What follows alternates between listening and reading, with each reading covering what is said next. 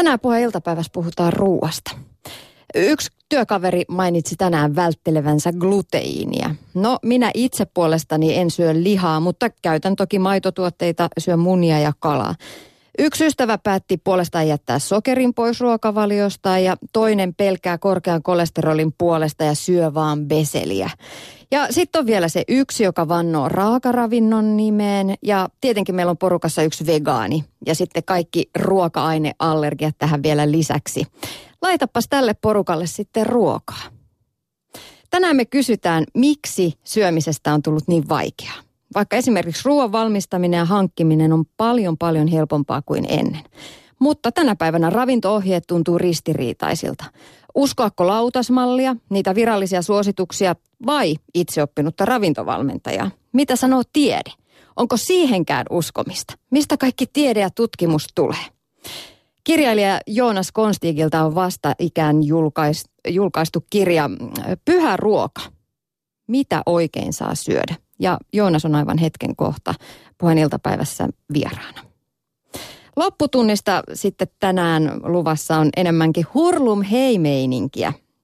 Jerobeam Salakyttä Team, pellehyppy porukka veti eilen aivan loistavan shown Helsingissä uimastadikalla ja siellä kuultiin niin riemun kiljahduksia kuin kauhun huokauksia.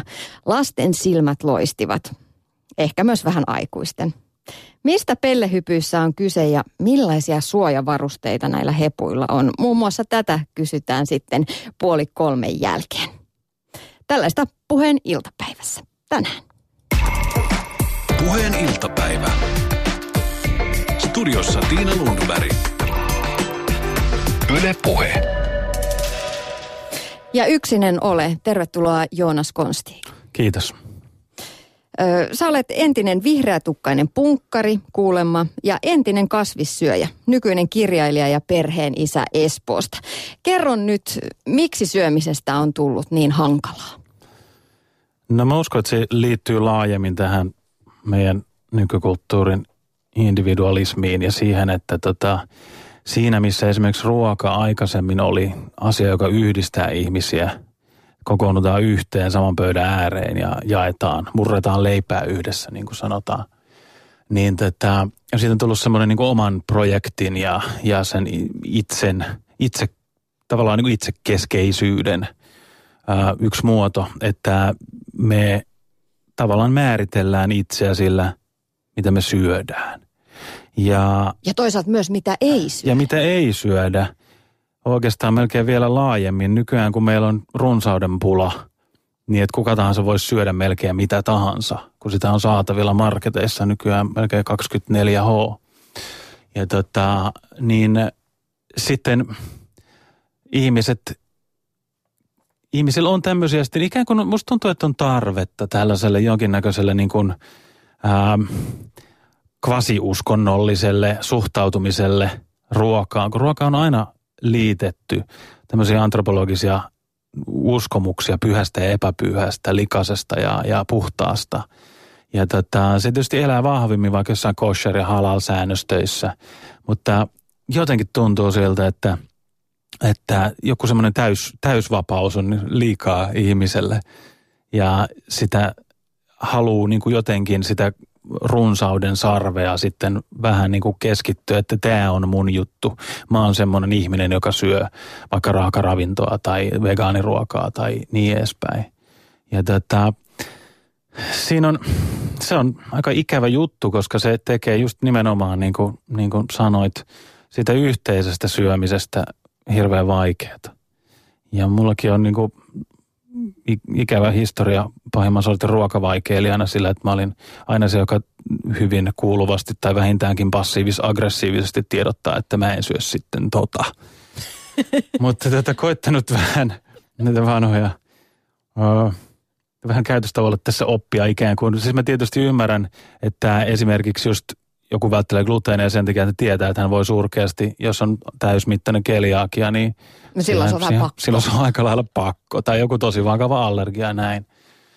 Mutta tota, olisi se kiva, jos siihen ruokaan pystyisi yhä niin kuin keskittymään sillä lailla, että hei, että meillä on niin kuin oikeus.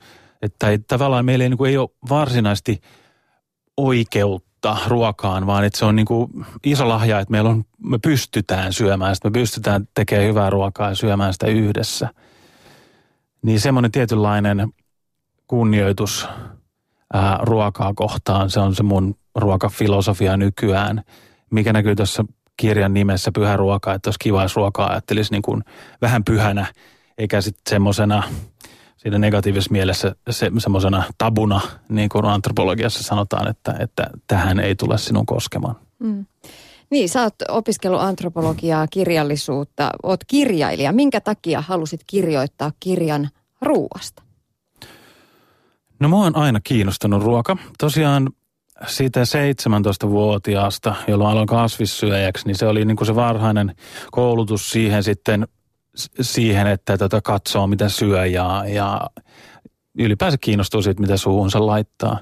Ja sitten kun se kasvissyönti vuosia myöhemmin jäi, niin mulla oli tavallaan niin kuin, olin oppinut siihen, että katson, katson mitä laitan. Luen ravinto, siis noin tota, sisältö, ravintosisällöt ja sitä, että mitä, mitä tässäkin eineksessä on sisällä ja tällaista näin. Sitten mä oon myöhemmin kokeillut erilaisia karppauksesta ja tota, paleodietistä ja, ja nykyään olen sitten hirveän tylsällä ja lähes tylsän normaalilla ruokavaliolla elävä tota, ihminen, mutta mulla se ruoka on nykyään niin kuin oikeastaan, mä mietin ruokaa nykyään, niin mä ajattelen sitä omien lasten kautta ja sitä, että mä teen, mä oon vuosikausia tehnyt meidän perheen ruuat, melkein kaikki. Ja se jotenkin käyttänyt sitä, mitä on ruuasta lukenut ja sitä omaa kiinnostusta ja, ja, ja tuntemusta ja sitä ruoanlaittotaitoa, mitä tässä on pikkasen nyt karttunut vuosien myötä, niin käyttänyt siihen, että pyrkii tarjoamaan lapsilleen hyviä ruokakokemuksia ja hyviä eväitä kasvuun ja kaikkea tällaista. Hmm. Entisenä kasvissyöjänä sä kirjassasi Pyhä ruoka vähän kritisoit kasvisruokavaliota. Miksi? No mun mielestä jonkun niin ison ja tärkeänä ravinteikkaan ruoka-aineryhmän kuin lihan jättäminen pois ruokavaliosta ei edistä terveyttä. Että ennemmin sitten, jos, jos sen kanssa on eettisiä ongelmia, niin pyrkisi syömään sitten luomua ja riistaa ja tällaista näin. Se on tota, mun mielestä ähm, monet kasvissyöjät on kouluttautuneet ihmisiä, fiksuja ihmisiä. Ja sitten jos on, meillä on korrelaatiotutkimuksia, eli niin kuin yhteistutkimuksia, jossa todetaan, että jaa, nämähän on terveitä, niin sitten tietysti, tietysti sanotaan, että no se johtuu siitä, että ne syö kasvisruokaa. Mutta päinvastoin mä uskon, että ne olisi terveempiä, jos ne söisi laadukasta lihaa edes silloin tällöin. Mm. Ö, tuotantoeläinten elämä, monillahan eettiset syyt on just se, että minkä takia ei, ei haluta lihaa syödä. Äh, eihän tuotantoeläinten elämä ole eläimen arvoista elämää. Se riippuu aika lailla tuotantoeläimestä. Yhdysvalloissa esimerkiksi on aika hirveitä niitä lihateollisuustehtaita tai lihatehtaita oikeastaan – mutta Suomessa tilanne on onneksi vielä toisin, että meillä lehmät pääsee laittumalla ja ne saa syödä ruohoa ja niin edespäin. Ja sitten meillä on hirveästi villiä kalaa ja riistaa ja poroa sun muuta laadukasta ruokaa. Että se tavallaan, niin kuin, että jos sen tuo sen ää, ää, lihan vastaisen propagandan suoraan jenkeistä tänne, niin se ei kyllä sitten osu, osu enää kohdalleen. Hmm. Mutta kyllähän lihakiloa tuottaessa kuluu luonnonvaroja jonkun verran. Hiilidioksipäästöt, veden kulutus. Mm. Miten sä suhtaudut näihin argumentteihin? No mä mietin, että mikä se on sitten se, se vaihtoehto, koska jos me yrittäisiin korvata lihaa jollakin viljalla tai pavuilla, niin saadakseen esimerkiksi edes ne tarvittavat aminohapot, meidän pitäisi syödä niitä moninkertainen määrä. Eli niin kuin kilo per kilo vertailu ainakaan ei riitä. Ja sitten pitäisi katsoa sitten niin kuin, ä, vitamiineja ja hivenaineita, jotka, joiden profiilit on lihas ihan erilaiset ja yleensä paremmat kuin monessa kasvikunnan tuotteessa. Koska se eläin on ikään kuin tiivistänyt eläimelle tarpeelliset ä, ravinteet jo itseensä ja me voidaan niin kuin napata suoraan se eläimen tekemä työ. Ja tätä, no yleisesti ottaen siis ei varmastikaan tarkoitus, niin kuin Amerikassa tehdään, että viljellään massiivisia geenimuunneltuja maisseja ja sitten syötetään ne maissit karjalle, joka voi surkeasti, koska sen tarkoitus ei ole syödä maissia, se ei ole sopeutunut siihen. Vaan yleensä lihan teollisuuden tarkoitus on tuottaa hyvää ravintoa, semmoista ruuasta, jota me ei voida syödä. Esimerkiksi heinä tai jäkälä. Mm, mm. Sä sanoit tuossa, että mihin eh, karjan elimistö on sopeutunut. Kirjassa puhut paljon myös siitä, että mihin, tai kirjoitat siitä, että mihin meidän ihmisten elimistö on sopeutunut. Mikä on ollut mm. sellaista perinteistä ruokaa, mitä on syöty. Perustelet sitä, että ihminen on aina syönyt lihaa ja lihalla aivonsa, lihalla ja eläinrasvoilla aivonsa kasvattanut. Mm. Miten siitä olisi yhtäkkiä tullut niin tappava aine? Ehkä yksi syy voisi olla, että sitä syödään aika paljon enemmän kuin ennen. No riippuu mihin vertaa. Siis ää, tavallinen väestö, sanon mietitään että vaikka keskiaikaa tai tätä viimeistä pari tuhatta vuotta, milloin on melkein kaikkialla maailmassa suuret väestöt siirtynyt maatalouteen, niin silloin siinä yksinkertaisesti ollut varaa. Ja köyhä kansa piti syödä sitä leipää silloin, kun ei ollut puuroa tai toisinpäin. Mutta tota, ne ihmiset, on aina ollut varaa, ää, on syönyt huomattavasti enemmän. Se sama trendi on nyt oikeastaan niin väestötieteessä huomattu joka puolella, että siinä vaiheessa, kun ihmiset vaurastuu, ne alkaa syödä enemmän lihaa. Ja se, mihin mä ikään kuin vertaan sitä, on se, se ennen, se aika ennen maanviljelystä, eli ennen 10 000 vuotta sitten. Eli tämä aika, jolloin ihminen, ihmisen evoluutio on ikään kuin valmistanut meidät ja mihin me ollaan evoluution kautta sopeutuneet niin se ruokavalio on sisältänyt ajoittain erittäinkin paljon lihaa. Ei aina, on ollut tietysti heikompia metsästysvuoden aikoja ja tällaista, mutta ei se ollut mitään semmoista niin kuin harvinaista herkkua. Mm, niinpä. Joonas Konstik puheen iltapäivässä vieraana. Mehän ihmiset haluttaisiin syödä terveellistä ruokaa. Sellaista, sellaista ruokaa, että me pystyttäisiin elää pitkä, terve, hyvä elämä. Voitaisiin koko aika hyvin. Millainen ruoka sitten on terveellistä? Se on aika monelta kadu, kadoksissa tällä hetkellä, koska tietoa tulee joka tuutista. Mikä on terveellistä? No mä oon itse koittanut olla juuttumatta semmoiseen niin kuin lähes päivittäin vaihtuvaan niin kuin lööppi ää, tietoon – Eli siihen, että, että nyt huomataan, että tämä on pahasta ja nyt tämä on hyvästä. Ja koittanut katsoa niin kuin pitemmällä aikavälillä sitä semmoista historiallista näyttöä, että mikä on se, mitä ihmiset on syönyt mahdollisimman pitkään. Ja mun näkökulma on, tämä lähtökohta on se, että siinä ruokakulttuurissa on semmoista niin kuin kulttuurievoluution tuomaa hiljasta tietoa siitä, että tällaisella ruokavaliolla on synnytetty, kasvatettu terveitä ihmisiä kymmeniä, satoja, tuhansia, kymmeniä tuhansia vuosia. Että oikeastaan niin kuin mitä pitempään joku, joku ruoka on kuulunut, niin todennäköisemmin, tietysti ei absoluuttisesti, mutta, mutta on todennäköisempää, että se on ihan hyvää ihmiselle. Niin sen takia mä itse on, kannatan aika semmoista hyvinkin simppeliä perusruokaa vanhoista ruoka-aineista – ja sitten on vähän skeptisempi semmoisten ruoka-aineiden suhtaan, jotka on kuulunut ihmisen ruokavalion suuremmassa määrissä, vaan hyvin vähän aikaa. Ja sokeri esimerkiksi on yksi semmoinen, että se on 1800-luvulla ää, esimerkiksi Euroopassa sitten päässyt laajempienkin kansojen ruokavalioon ja alun perin hyvin vähän ja sitten koko ajan enemmän 1900-luvulla sitten. Ja tota, nykyään sen kulutus on jotenkin niin kuin ihan posketonta, jos ajattelee sitä, että 200 vuotta sitten sitä ei mennyt juuri ollenkaan. Niin, sä nostat tosiaan sokerin yhdeksi, yhdeksi pahaksi niin. kirjassasi Pyhä ruoka, mitä oikein saa syödä. Puhutaan sokerista kohta lisää. Meidän ravintosuositukset ja ter- tällainen terveysneuvonta, ne pohjautuu aika pitkälti siihen, että, että ihmiset eivät sairastuisi esimerkiksi sydän- ja verisuonitauteihin Tai sitten toisaalta me mietitään sitä, että mitä mä voin syödä. Voinko mä paistaa tämän pihvin, että mä saa niitä karsinogeeneja, että mä sairastu syöpään. Ö, mi, millaista ruoka, millainen on sitten hyvää ruokaa, ettei sairastu näihin sairauksiin? Hmm. Iso kysymys. Iso kysymys, joo. No siis lähtökohtaisesti mulla on se, että, että jos joku ruoka, ruoka aina kuulunut meidän lajikehitykseen hyvin pitkiä aikoja, kymmeniä tuhansia vuosia, niin me todennäköisesti voidaan syödä sitä edelleen todennäköisesti. Ja tota, se, mun mielestä se on ihan hirveä sääli, että, että, että ihmiset niin pelkää ruokaa. Että oikeastaan suurimpia nautintoja, mitä mä saan ruoasta, on oikeastaan ei edes se maku, vaan jotenkin se ajatus, että mä voin syödä sitä hyvällä omalla tunnolla.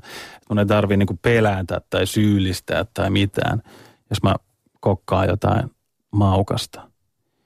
Että se, että jotenkin, että, että hyvä asia, että kaikilla on varaa laadukkaaseen ruokaa on muuttunut ongelmaksi.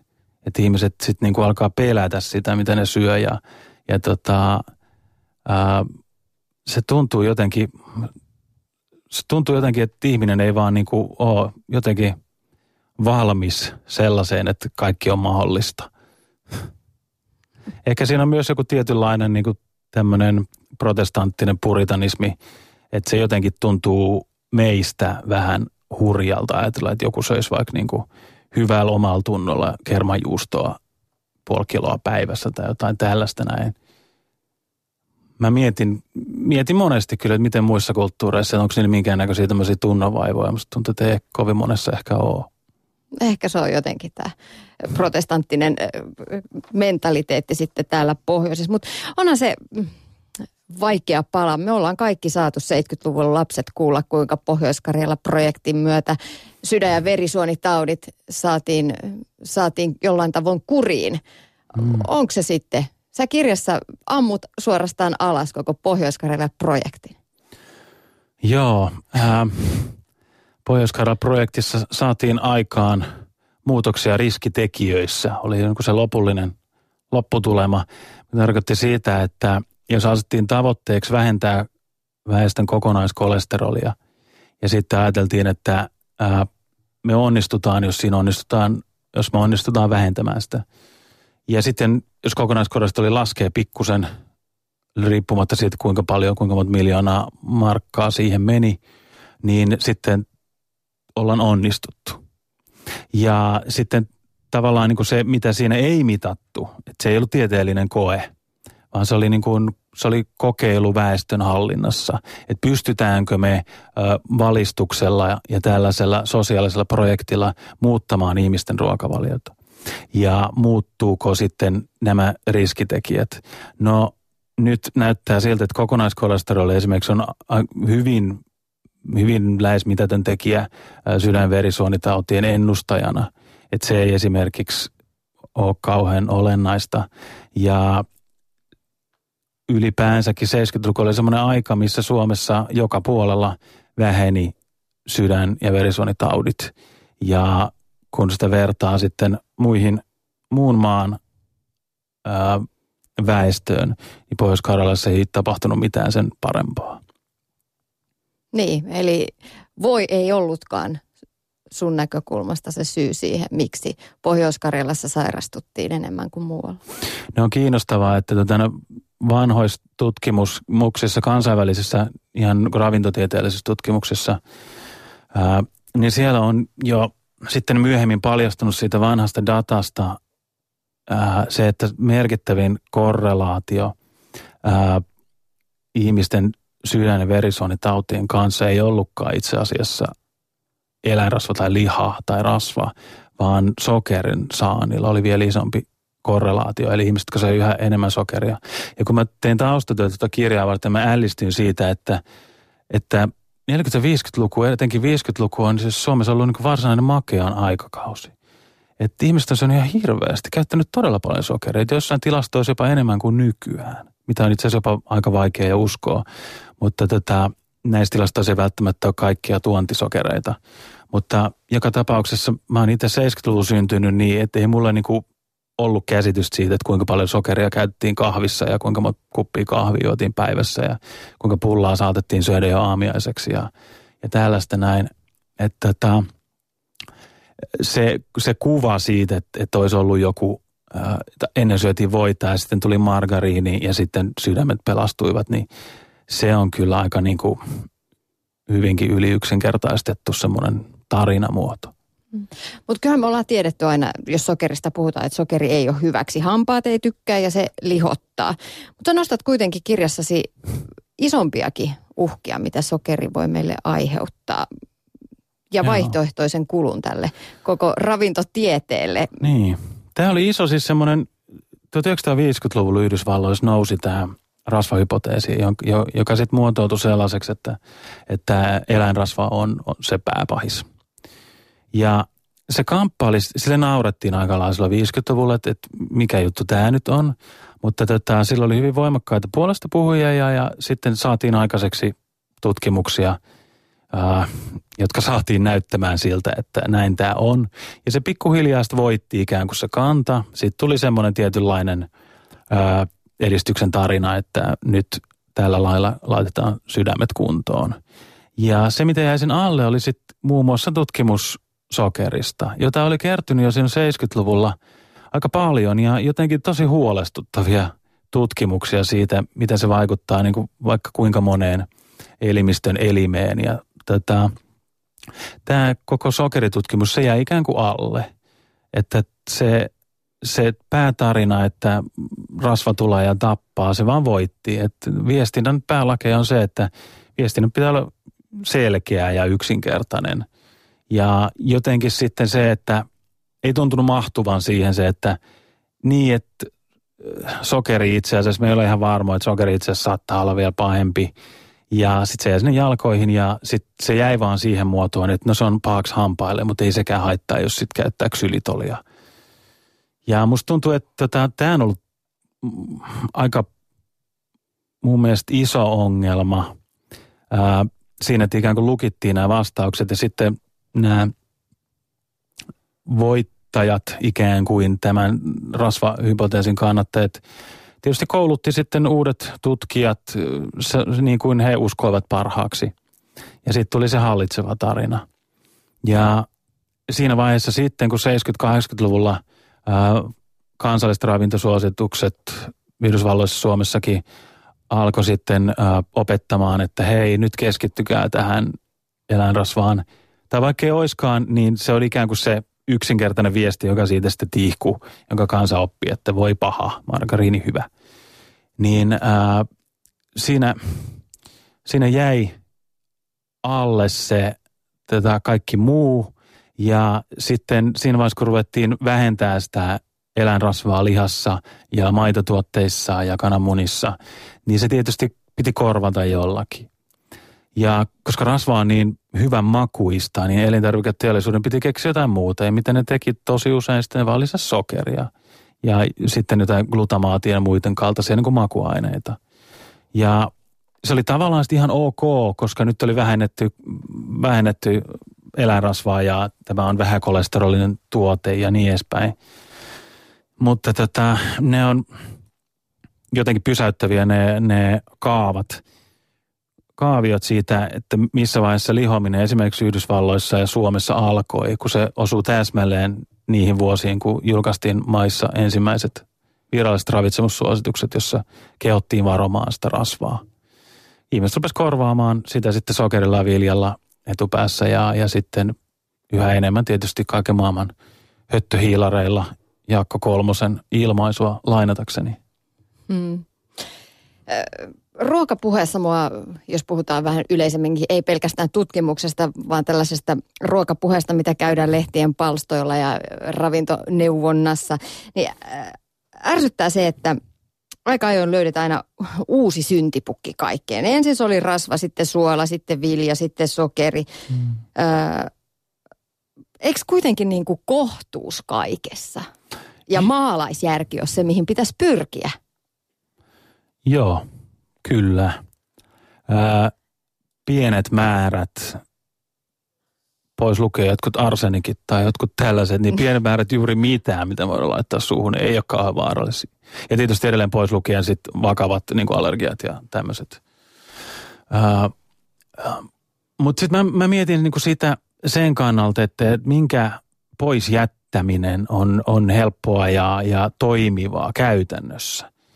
Ja mun mielestä niin kuin se ajatus siitä, että kokonaisen semmoisen niin kuin, ää, ruoka-aineen kuin tyydyttynyt rasva, jota on niin paljon niin, kuin niin monessa herkullisessa ravinteikkaassa ruoka-aineessa, ää, niin se jättäminen pois, niin se on hirveän, se on hirveän ongelmallista ja se on tappio ruokakulttuurisesti, koska meidän pitää hylätä se hirveästi vuosikymmeniä, vuosisatoja vanhoja herkkuruokia ja se on, tota, se on jotenkin niin paljon – vähemmän kannattavaa kuin joku niin yksinkertainen, että oppii pois imelästä mausta.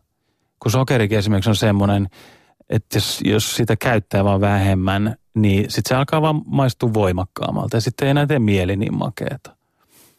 Niin sitten tavallaan niin kuin se on mun, että mulla ei ole niin kuin oikeastaan nykyään mitään semmoista absoluuttista semi-uskonnollista ikään kuin sanan antropologisessa merkityksessä näkemystä siitä, että tätä ei saa, tähän ei saa koskea, tämä on tabu. Mutta tota, et hyvin, hyvin mahtuu jäätelöt kesään esimerkiksi, mutta tota, jotenkin vaan katsoo niitä, että mikä on niinku hinta ja hyöty ja sitten sokerin pois jättämisestä ei, siitä ei ole niin mitään epäilystäkään, että, että siitä ei ole mitään haittaa, jos sen jättää pois. Ja hyvin todennäköisesti huomattavia etuja. Mm. Nettisivuilla kysytäänkin, että rakastan suklaata ja olen jossain määrin koukussa sokeriin. Miten pääsen irti sokerista? Itsekin haluaisin sen kuulla, Joonas Kosti. Niin. No tähän on kaksi konstia tietysti. Se niin sanottu kylmä kalkkuna, eli katkaisee sen kokonaan. Tämä on semmoinen, mitä, mitä moni karppaajista on, on huomannut toimivaksi ja mitä monissa niin kuin karppikirjallisuudessa on suositeltu. Että se voi olla helpompi kärvistellä sen kolme päivää tai viikon ja sitten huomata, että hei itse asiassa nyt laittaa uudestaan suuhunsa, niin se tuntuu tosi ätläkältä. Itse äh, mä oon huomannut sen, mä pikkuhiljaa, kun mä, mä tykkään myös suklaasta. Ja mä sen pitkään noin 75 prosenttisia suklaita ja joskus ne oli loppu ja sitten mä ostin 85 prosenttisia ja se maistui vähän vahvalta. Mutta sitten mä olin syönyt sitä sit sen viikon silleen niin kuin palan päivässä tai tällä, että se ei ole semmoista, mitä hotkitaan koko levy kerralla. Niin sitten maistetaan se tavallista suklaat, ajattelin, että oho, mikä, mikä juttu tämä on, että hirveä, hirveä väkevää. Ja tämä, niin tämä on tämä porttiteoria johtanut siihen, että, että mä rakastan 90 prosenttista suklaata. Ja nyt se 85, 86 on vähän semmoinen, niin kuin, mm, miksi tässä on tämmöistä niin kuin sähköistä imelää makua, eikä niin kuin sitä ihanaa vaniljaa ja, ja kookos, kookosta, mikä niissä parhaimmissa suklais on. Mm. Nettisivulla kysytään myös, että kuinkahan paljon meidän ravintosuosituksiin on vaikuttanut erilaiset poliittisten ja taloudellisten piirien intressit? Tämä on mielenkiintoinen kysymys. No se on mielenkiintoinen kysymys, joo maa- ja metsätalousministeriön alaisenahan ne suunnitellaan. Ja siis se on tietysti ymmärrettävää, että kansakunta katsoo kokonaisetua. Et tietysti me suositaan sitten niin kuin semmoista, semmoista, mitä täällä kasvaa. Ja se on ihan ymmärrettävää. Se on vähän sitten tietysti häiritsevää, kun se menee niin semmoiseksi kompromissiksi niin monen asian kanssa. Et jos me ei nyt tulisi niin kuin tutkimus, jonka mukaan ää, olisi tosi hyvä, että et, että syötäisiin enemmän vaikka maksapihvejä, mikä mun mielestä todennäköisesti on erittäin hyvä, se on niin ravinteikasta. Niin sitten pitäisi ottaa huomioon se, että voidaanko me nyt niinku ruveta, ruveta suosittelemaan tällaista, kun äh, meidän pitää sitten äh, valtion pitää ikään kuin valmistaa aterioita päiväkodeissa tai suunnitella siis ruokavalioita kouluihin, vanhainkoteihin, armeijaan, kaikkea tällaista. Ja se pitää ottaa sitten niin kuin huomioon semmoinen monet käytännön asiat, niin kuin, että kuinka paljon mikäkin maksaa. Että tota, juusto esimerkiksi on kallista tai joku tämmöinen, niin sitten onko vähän taipumusta ajatella, että no ei se juusto nyt niin tärkeää. Mä uskon, että varmasti on, koska ne pragmaattisia ihmisiä siellä. Ja tota, se on tosi ongelmallista. Se on ymmärrettävää, mutta ongelmallista. Et, että pitäisi oikeastaan niin kuin ottaa vaan niin kuin semmoisena valtiollisena suosituksina. Että eihän, eihän, eihän niin kuin toimikuntakaan ole sitä mieltä, että kaikkien pitää syödä näin. Se on vaan se, mikä ohjaa sitten etupäässä sitä ruokailua, mikä tapahtuu ikään kuin valtion ja kuntien toimesta. Mm. Joonas Konstig, puheen iltapäivässä vieraana. Pyhä ruoka, mitä oikein saa syödä kirjassasi. Mulle itselleni tärkein muistutus oli se ruoan arvostaminen, johon jo viittasitkin. Miten se näkyy sun omassa keittiössä? No nyt on paljon puhetta siitä, että ruokaa menee paljon roskiin ja, ja haaskiolle ja tota, ää, mä tavallaan kaipaisin sitä semmoista tiettyä vähän niin kuin vanhankaan taas niin kuin kunnioitusta ruokaa kohtaan. Eli se ei ole vaan semmoista niin kuin bensaa tai jotain, mitä heitetään naamariin tai jotain, mistä saa hetken nautinnon, vaan että ajattelisi, että siinä on niin kuin jotain vähän pyhää. Ja konsteja, millä siihen saa, on, että laittaa vaan, näkee vähän enemmän vaivaa sen ruoan eteen sillä lailla, että ää, laittaa sitä itse hyvistä raaka-aineista, katsoo, että mistä hankkii raaka-aineita, koittaa vähän niin kuin metsästää ja keräällä sieltä täältä hyvää, ää, maistaa matkustaessa paikallisia ruokia ja, ja sitten tota, viljelee esimerkiksi itse omia vihanneksia, kalastaa, metsästää, marjastaa. Ää, se on niin paljon vaikeampi tuhahdella semmoiselle ruoalle ja heittää sitä roskiin, jonka on niin kuin itse nostanut sieltä mullasta kolme kuukautta myöhemmin, kun on sen sinne tota, laittanut. Tai puhumattakaan sitten jostain ää, mä oon metsästä ja, ja, jos mä kävelen kahdeksan tuntia metsässä äh, haulikon kanssa, niin jos oikein hyvin käy, mä saatan saada yhden pyyn sieltä. Mä en ole kauhean hyvä metsästäjä, mutta se on se kilohinta sillä jotenkin miettii, että kuinka paljon vaivaa on nähty siihen yhteen pyypaistiin sitten. Äh, niin se on, sitä ei oikeastaan voi miettiä sillä mutta, mutta se, on, se on suuremmoinen ateria sitten niin kuin monella tasolla, kun se sitten laittaa ja tarjoaa vaikka perheelleen tai jollekin muille tärkeille ihmisille. Siinä on niin paljon niin kuin kunnioitusta ikään kuin sitä ruokaa kohtaan. Hmm. Laadulla on myös hintansa. Einestiskin lihaperunasosen laatikko on huomattavasti edullisempaa kuin sama kotikeittiössä valmistettuna luomulihasta ja lähitilan perunoista. Onko laadukas ruoka vaan elitin saavutettavissa? No siinä on sitä. Ihmisellä on aina semmoinen tietty tarve erottautua ja niin kuin ikään kuin pyrkii olemaan vähän parempi kuin muut. Ja ruokahan on tämä ihan täydellinen ää, konsti. Ja mä kirjoitankin kirjassa siitä, että, että kuinka usein, usein tulee tämmöisiä, että, että ää, eliitti pyrkii erottautumaan taviksista sitten syömällä semmoista ruokaa esimerkiksi tai pukeutumalla sillä tavoin, mihin kaikki ei pysty. Ja sitten kun tavikset niin kuin tajuu sen ja niin rupeaa matkimaan, niin sitten ne vaihtaa taas, että ollaan sitten niin kuin vähän parempia. Että ää, nyt on ollut, ollut buumi menossa esimerkiksi, että siinä kun markettiin tulee IPA-oluet, niin nyt varmaan sitten ollut hivistelijät on löytänyt jo seuraavan, seuraavan tuotteen. Ää, siinä on vähän sitä ja sitten niinku, tavallaan niinku nykyään somen myötä se on niin helppo sit lähteä signaloimaan sitä, että ei katsokaa miten makeen raaka choko kakun tein. Ää, ja siinä on jotenkin tosi vaikea välttää sitä, että, että miten tämä ei haisisi niin kuin siltä, että vitsi mä oon hyvä tyyppi. Mutta tota, no mä en ole juurikaan somessa laittamassa niitä reseptejä, että mä tavallaan niin kuin sitten pidän sen, pidän sen ö, omien läheisten kanssa ne, ne ruokahetket ja tota, se on hyvä tietää niin kuin tämä tämmöinen – ää, tendenssi ihmisillä. Mutta sitten taas toisaalta en mä kyllä ihan varmakaan, että se riippuu sitten taas Eineksistä, että ei ne meidänkään ruokakulut kauhean kummoiset ole, kun me tiedän esimerkiksi pois semmoiset, mitä, mihin tuntuu monella menevän rahaa, kaikkiin sipseihin ja kekseihin ja limuihin ja tällaisiin, jotka on niin sitten niin kuin periaatteessa suht turhia. Ja peruna niin sellaisenaan niin kuin, ei se juurikaan, juurikaan maksa. Mm. Et se on tietysti niin kuin sitten, että se vaan yksinkertaisesti vaatii vähän efforttia usein. Ja jos on kiireinen ihminen, niin kyllä sen ymmärtää, että, että ei sitä niin kuin aina voi kaikkea kaikkea niin kuin ruokaa itse tehdä, mutta ei sitä nyt ehkä kannata niin liikaa stressata. Näin totesi Joonas Konstiik. Eh, Paljon kiitoksia vierailusta puheen iltapäivässä. Kiitos näistä raikkaista ajatuksista. Kiitoksia.